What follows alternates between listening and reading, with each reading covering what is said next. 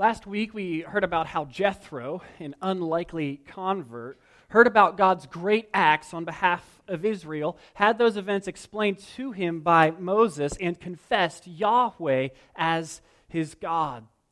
Jethro's hearing and believing showcased for us a significant truth in the Old Testament, which is this that the blessing of forever never stopping, heart skipping love and life together with God and his people is for all people and all nations. Jethro, after all, is not Jewish. We learned about how God's promise and rescue of the people of Israel out of slavery and into freedom anticipates his greater rescue of all who will trust in him out of slavery to sin and into the freedom of his presence. We learned that God's promise is for all who have faith in Jesus Christ, the unlikely and unexpected Savior of all. As unimaginable as it sounds, God the Son, the Creator King of the cosmos, took off his crown in order to take on flesh so that he might live a perfect life, fully dependent on God the Holy Spirit and fully pleasing to God the Father in our place, he came not only to live a perfect life in our place, but to die in our place. Jesus Christ gave himself to be crushed under the right wrath of a holy God for our sin, for your sin. In Christ, the impossible has happened. Death was conquered by his death, and a death blow was dealt to suffering and evil. It is in Jesus' resurrection that he proves his person and his power, his ability to give life, the truth that he is the Lord of life. And now he is proving his love and his patience as he delays his return so that all who belong to him might be saved. We learned that all those who wear the name Christian are undeserving and unlikely converts who are following the unlikely rescuer, Jesus Christ. And so, with that in mind, we return to the story of Jethro's unlikely conversion in Exodus chapter 18 this morning. And today we're going to consider how the authenticity of his faith is evidenced in verses 12 through 27. If you remember last week, this was originally supposed to be one big sermon. We were going to see Jethro's faith and then the evidence of his faith with the fruit of his faith in the second part, but I wasn't feeling well, and so we just did part one. And so this morning, we're going to concern ourselves with the second half of that outline, which is Jethro's participation. And as we stressed last week, the theological point of this chapter is that Yahweh is greater than all gods. Yahweh is supreme. It's this truth that changes Jethro and propels him into service. And so, once more, our main idea this morning is that God rescues and uses unlikely converts. Last week we saw the rescue, and this week we're going to see God's use of Jethro. Let's pray together, and then we'll begin by reading verse 12.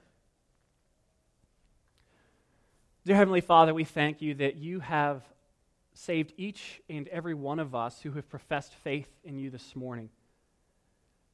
That you have breathed life into the lungs of dead men and women who loved their sin and their rebellion more than you, who loved to listen to their hearts instead of your voice. Father, we thank you that you have called us to yourself, that you stepped into our lives and rescued us.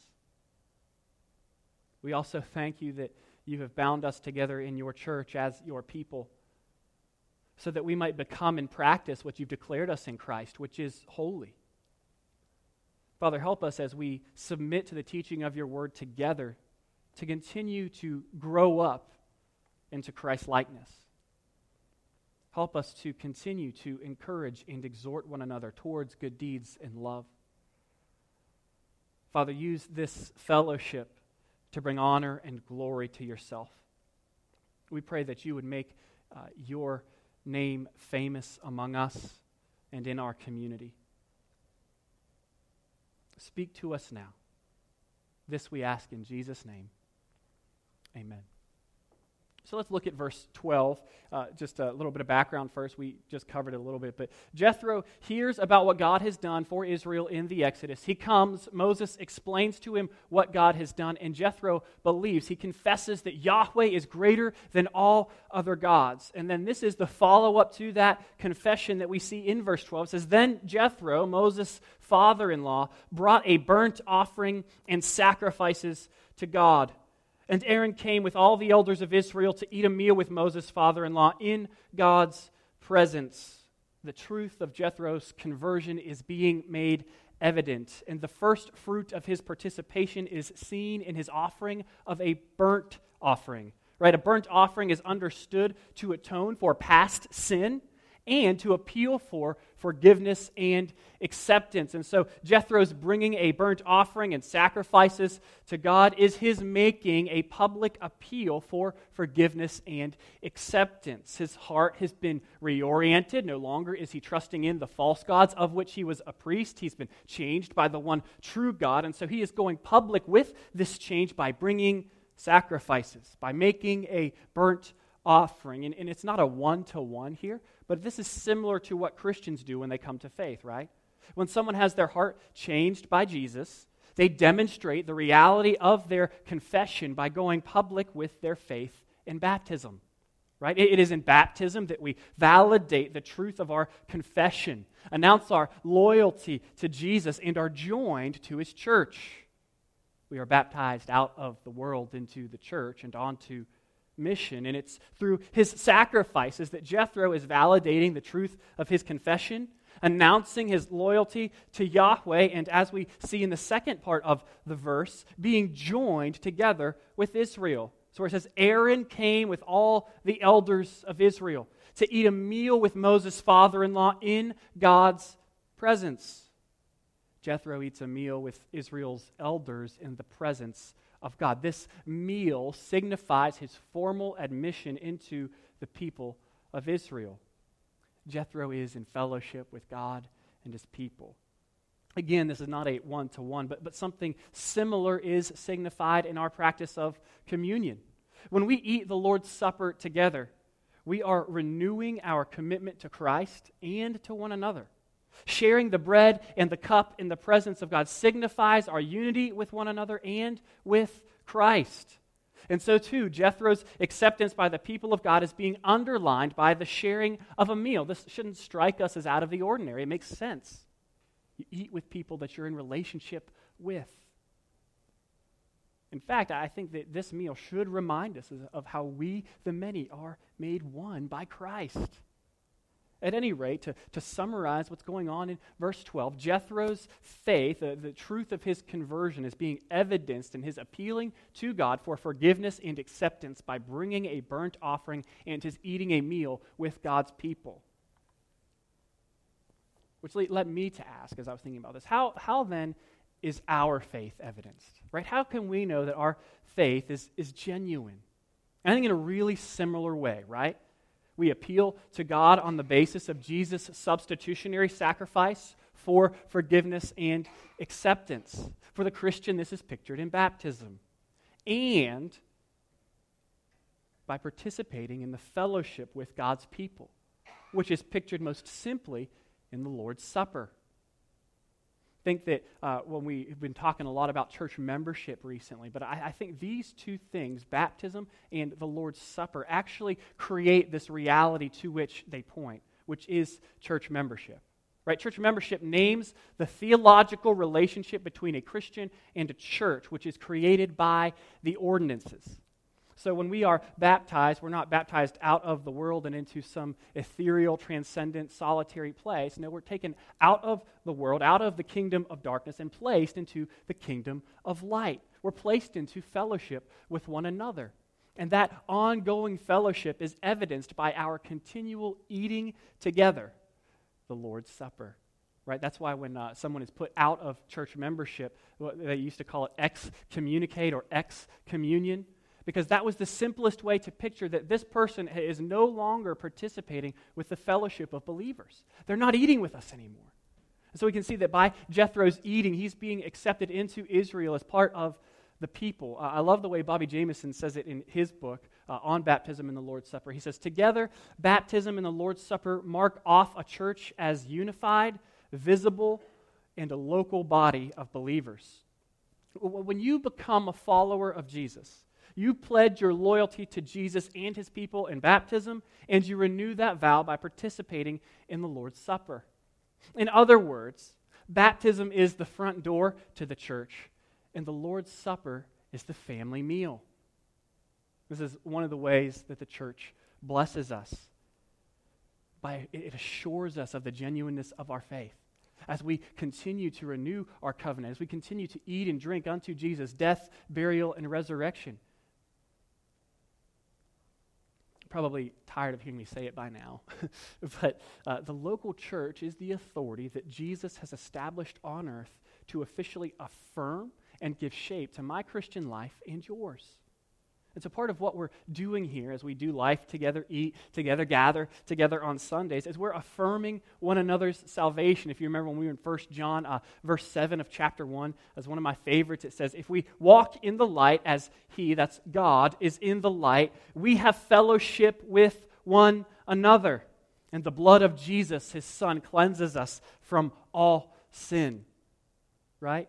And so, one of the ways we inverted that when we were working through that message was that uh, if we don't walk in the light as He is in the light, then we will not have fellowship with one another. And the blood of Jesus Christ, His Son, will not cleanse us from all unrighteousness part of the evidence of our faith, one of the fruits of the genuineness of our confession, is our participation in loving one another. And the way that the Christian puts flesh on the bones of his conversion is by being in a community called the local church. That's where we love one another. All those love one another commandments in the New Testament cannot be fulfilled in solitude. They cannot be fulfilled outside of covenant with God and his people. It's a big reason why our membership must be meaningful. We don't want to affirm the salvation of someone who has refused to obey Jesus by living in unrepentant sin. We don't want to give anybody the idea that we don't know about their life, that, that they are following Jesus when they are refusing to participate in those things to which He's called them. I mean, it is a hateful and cowardly thing when churches lie by telling those who are not bearing the fruit of repentance, by telling those who are not living the Christian life that they're rooted in Christ. What a terrible lie. But how wonderful a thing it is that Jesus has given us the church so that we can know that we are in Him, that we abide in Him by abiding in His Word together. It's wonderful comfort that we can have full confidence and go before the Lord's throne together. What a great privilege it is to be part of the body of Christ. And so we see that Jethro's conversion has been proven by his participation in the worship of Yahweh. He appeals for forgiveness and acceptance, and this is shown that he is both forgiven and accepted by his eating of a meal with Israel before Yahweh. And now, what we'll see is his, uh, his conversion is further confirmed as he is used by Yahweh to gently correct Moses. Let's look at verse 13. I have to read a lot, so I'm going to drink a little bit here.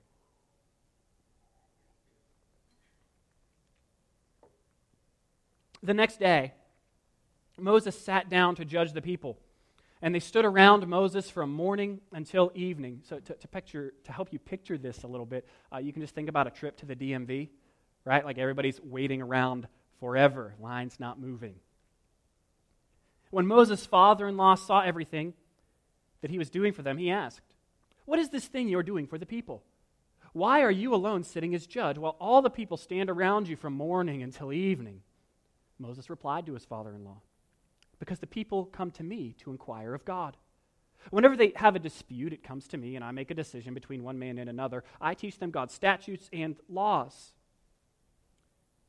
What you're doing is not good, Moses' father in law said to him, matter of fact. You will certainly wear out both yourself and these people who are with you, because the task is too heavy for you. You cannot do it alone. Now, listen to me. I will give you some advice, and God be with you. You be the one to represent the people before God and bring their cases to Him. Instruct them about the statutes and laws and teach them the way to live and what they must do. but you should select from all the people able men, God fearing, trustworthy, and hating bribes. Place them over the people as commanders of thousands, hundreds, fifties, and tens.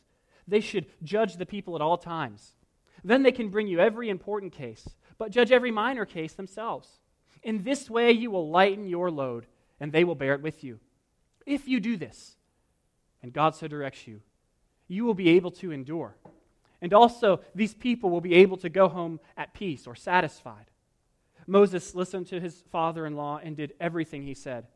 So Moses chose able men from all of Israel and made them leaders over the people as commanders of thousands, hundreds, fifties, and tens. That's the, the second time we've seen that phrase. It's not literally thousands, hundreds, fifties, and tens, it's a, a, a um, an expression for each and every population group, how they're grouping them out, so that every person is responsible to a particular judge. All right, verse 26. They judged the people at all times. They would bring the hard cases to Moses, but they would judge every minor case themselves.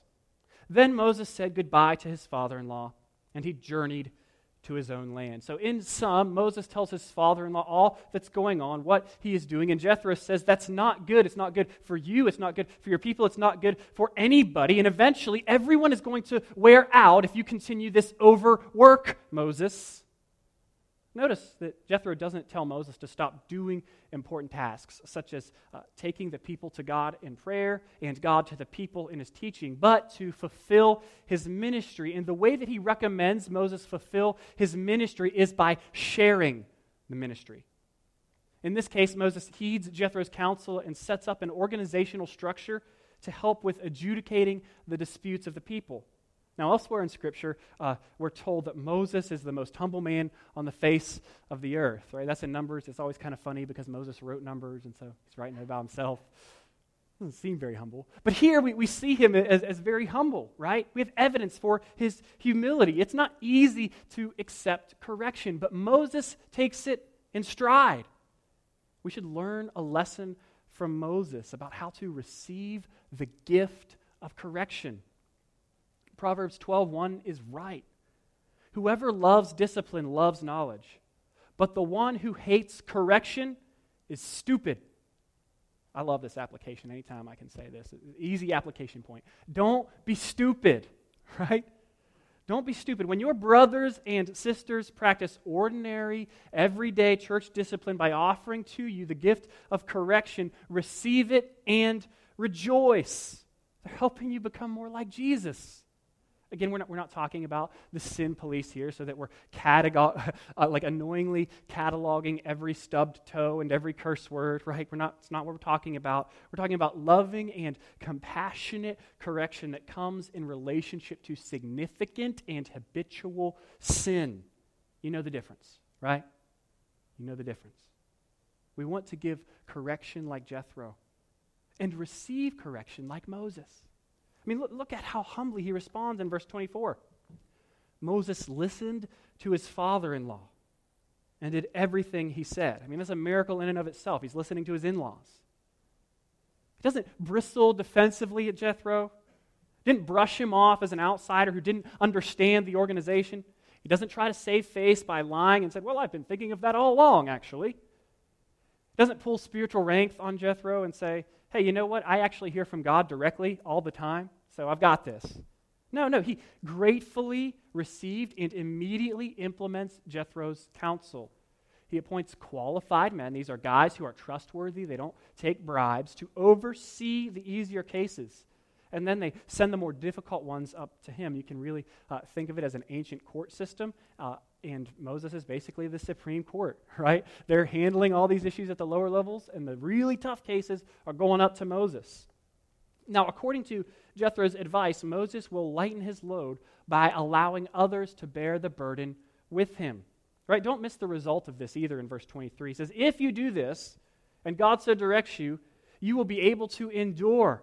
And also, these people will be able to go home satisfied. God will direct you, you will be able to endure, and the people go in peace. In other words, this works out best for everyone when you share the ministry.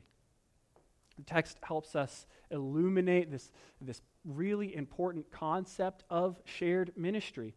Of course, our situation is different, but, but we can apply this principle both to the ministry of the church and to pastor or elder care, right? As it relates to pastor or elder care, the New Testament shows us that the, it's healthiest when a church has a plurality or multiple pastor elders to a church.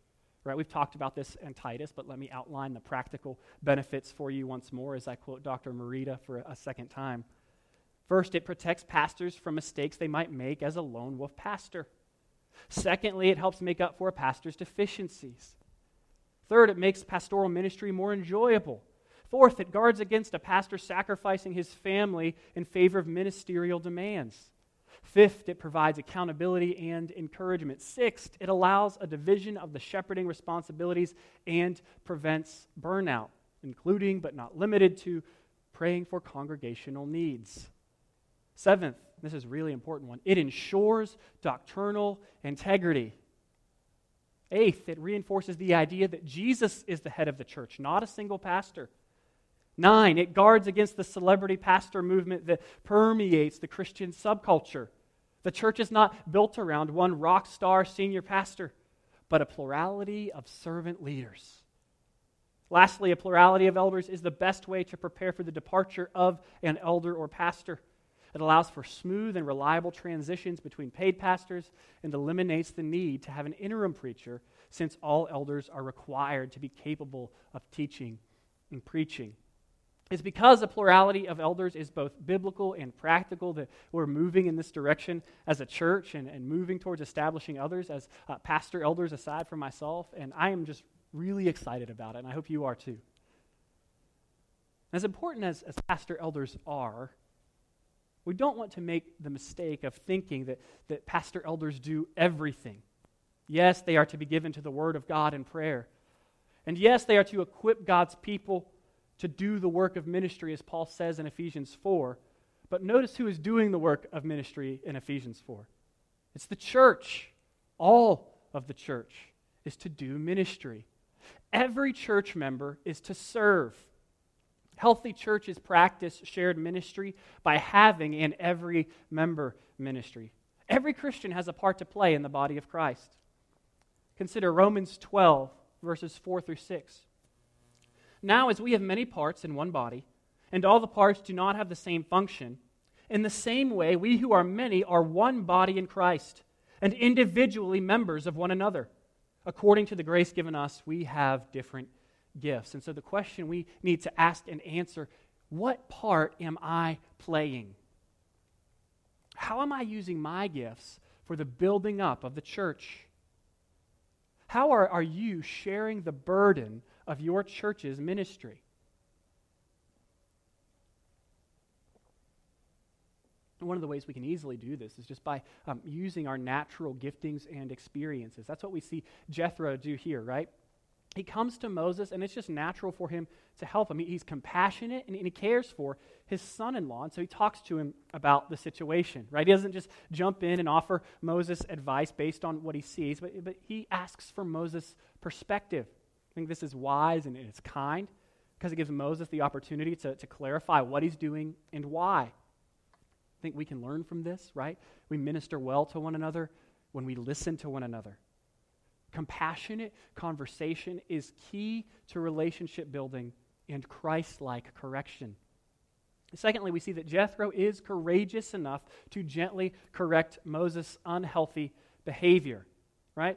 People that care about one another are courageous enough to gently correct one another when they are aware of unhealthy or sinful habits in one another's lives.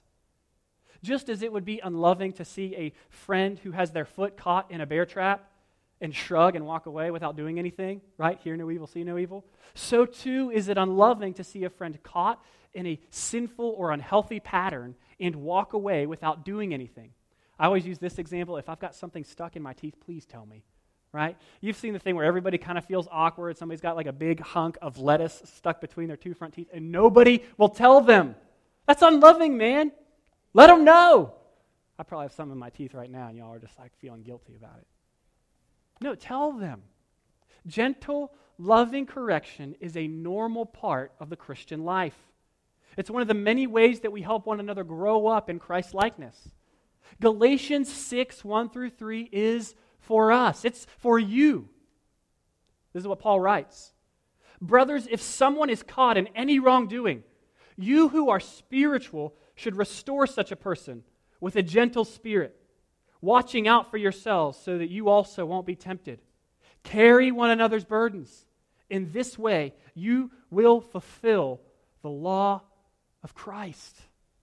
I mean, I hope that we are willing to do the difficult and often uncomfortable work of correcting wrongdoing, to do that hard work of carrying one another's burdens.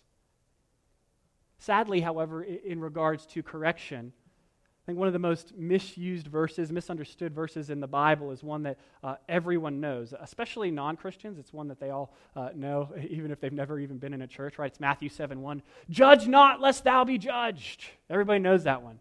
Can't judge me. But because we're good readers, we know that context is king. That's how we determine the meaning of a sentence. It gets it from the paragraph that surrounds. And so we, we read this verse in context to understand it rightly. Matthew chapter 7, starting at verse 1. Do not judge so that you won't be judged. For with the judgment you use, you will be judged. And with the measure you use, it will be measured to you. Why do you look at the speck in your brother's eye, but don't notice the log in your own eye? Or how can you say to your brother, Let me take the speck out of your eye, and look, there's a log in your own? Hypocrite. Look at this, this is key. First, take the log out of your eye, and then, look at what he's calling you to do, you will see clearly to take the speck out of your brother's eye. Jesus is not saying don't correct one another. He's saying stop judging others in a hypocritical fashion. Get the sin out of your own life so that you can see rightly to help your brother get the sin out of theirs. Take the log out of your eye, help your brother get the speck out of their eye. In other words, understand you are a sinner and be gracious and gentle when you restore the wayward brother or sister, knowing that you're probably going to need correction yourself not too far down the road. Must be willing to hold one another accountable to Christ like living so that Jesus' name is not sullied by an unchrist like church.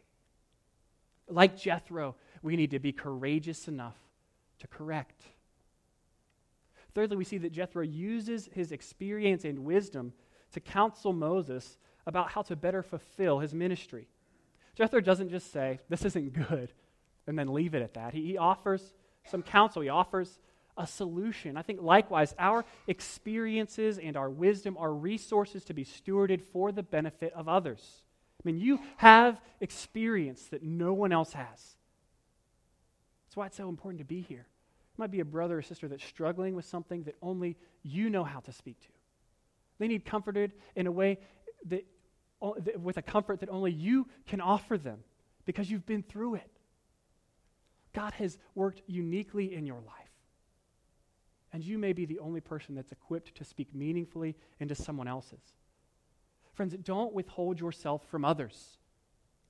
We all, like Jethro, have natural gifts that are a great benefit to the church.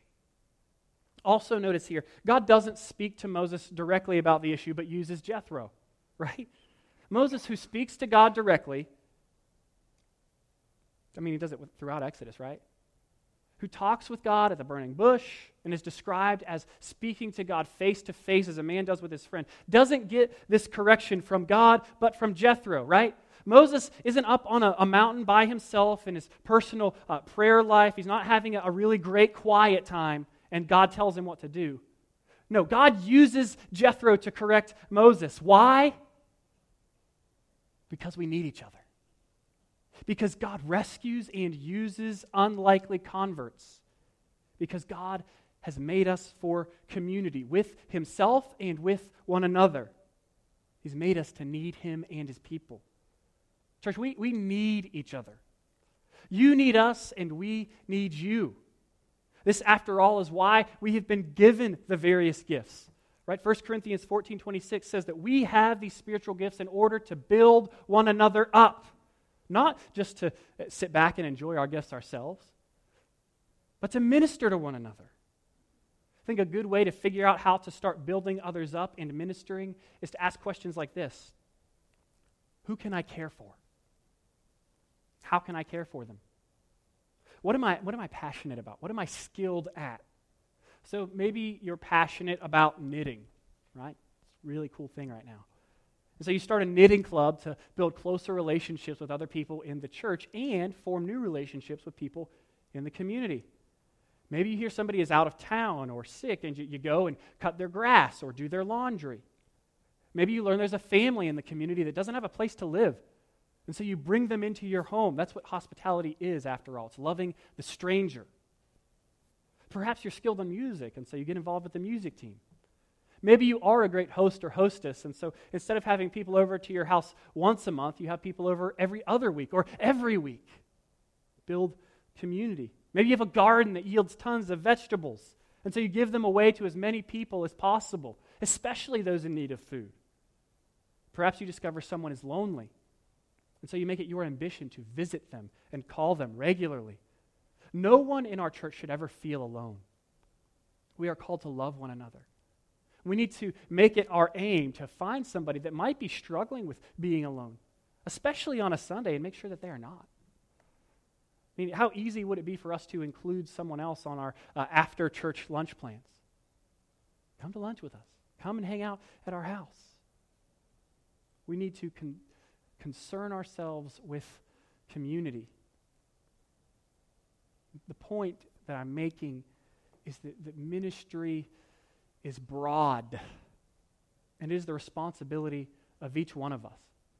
If you are a member at Rockfish Valley Baptist Church, this ministry, the ministry of the church, is your responsibility, right?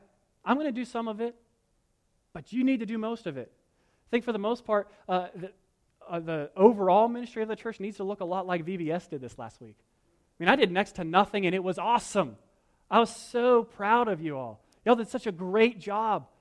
I could have, like, literally, I did so little, I could have not been here, and nobody would have known the difference. Because of how well you were ministering to one another and to those in the community that came and had their kids entertained and taught about Jesus. It was awesome.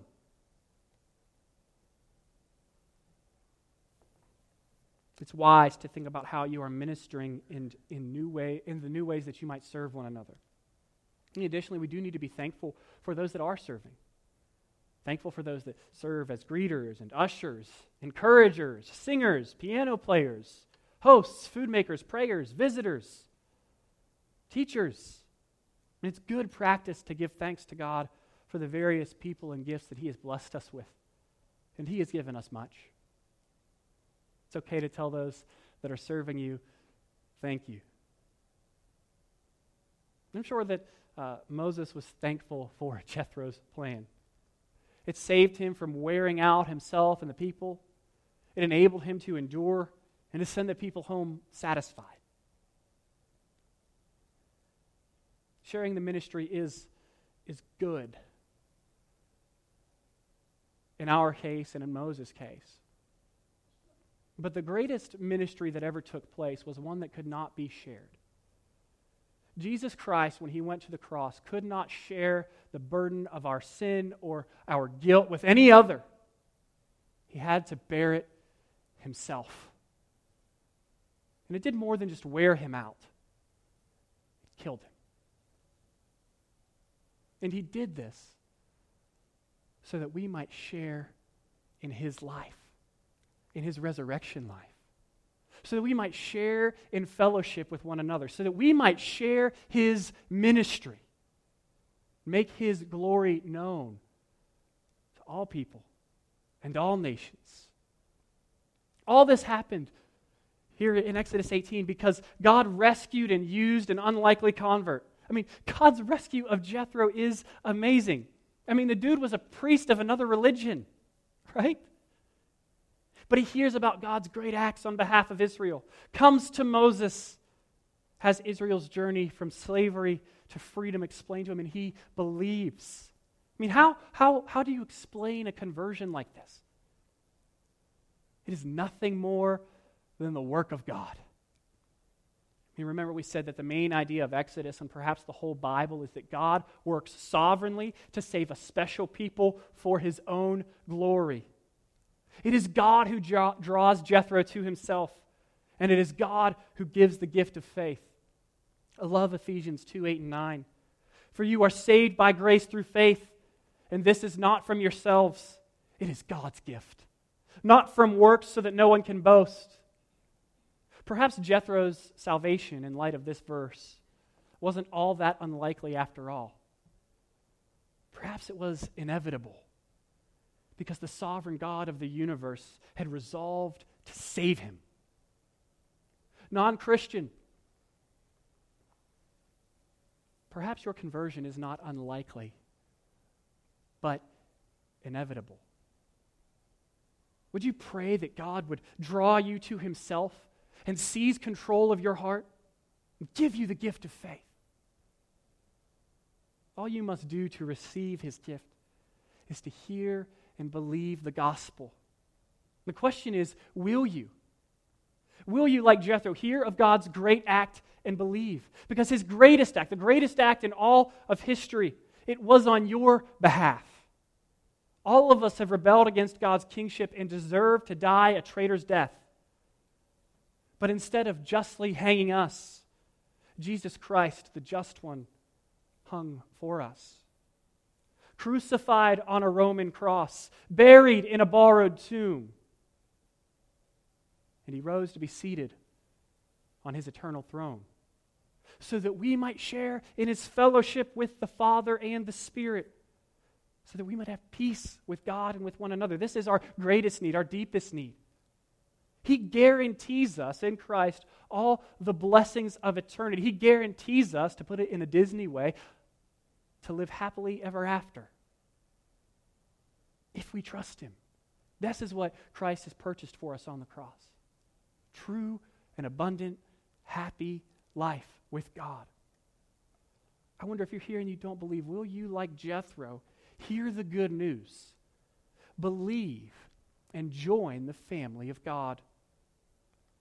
Christian, will you, like Moses, delight in what God has done? And resolve to tell others about how the Lord has delivered you out of slavery to sin and into sonship, adopted you into his family. As you are considering this morning following Jesus for the first time, or as you continue to follow Jesus by delighting in the truth of the gospel, I want you to be encouraged this morning by that beautiful truth that God rescues and uses unlikely disciples, that he rescues and uses sinners like you and sinners like me for his glory. Let's pray.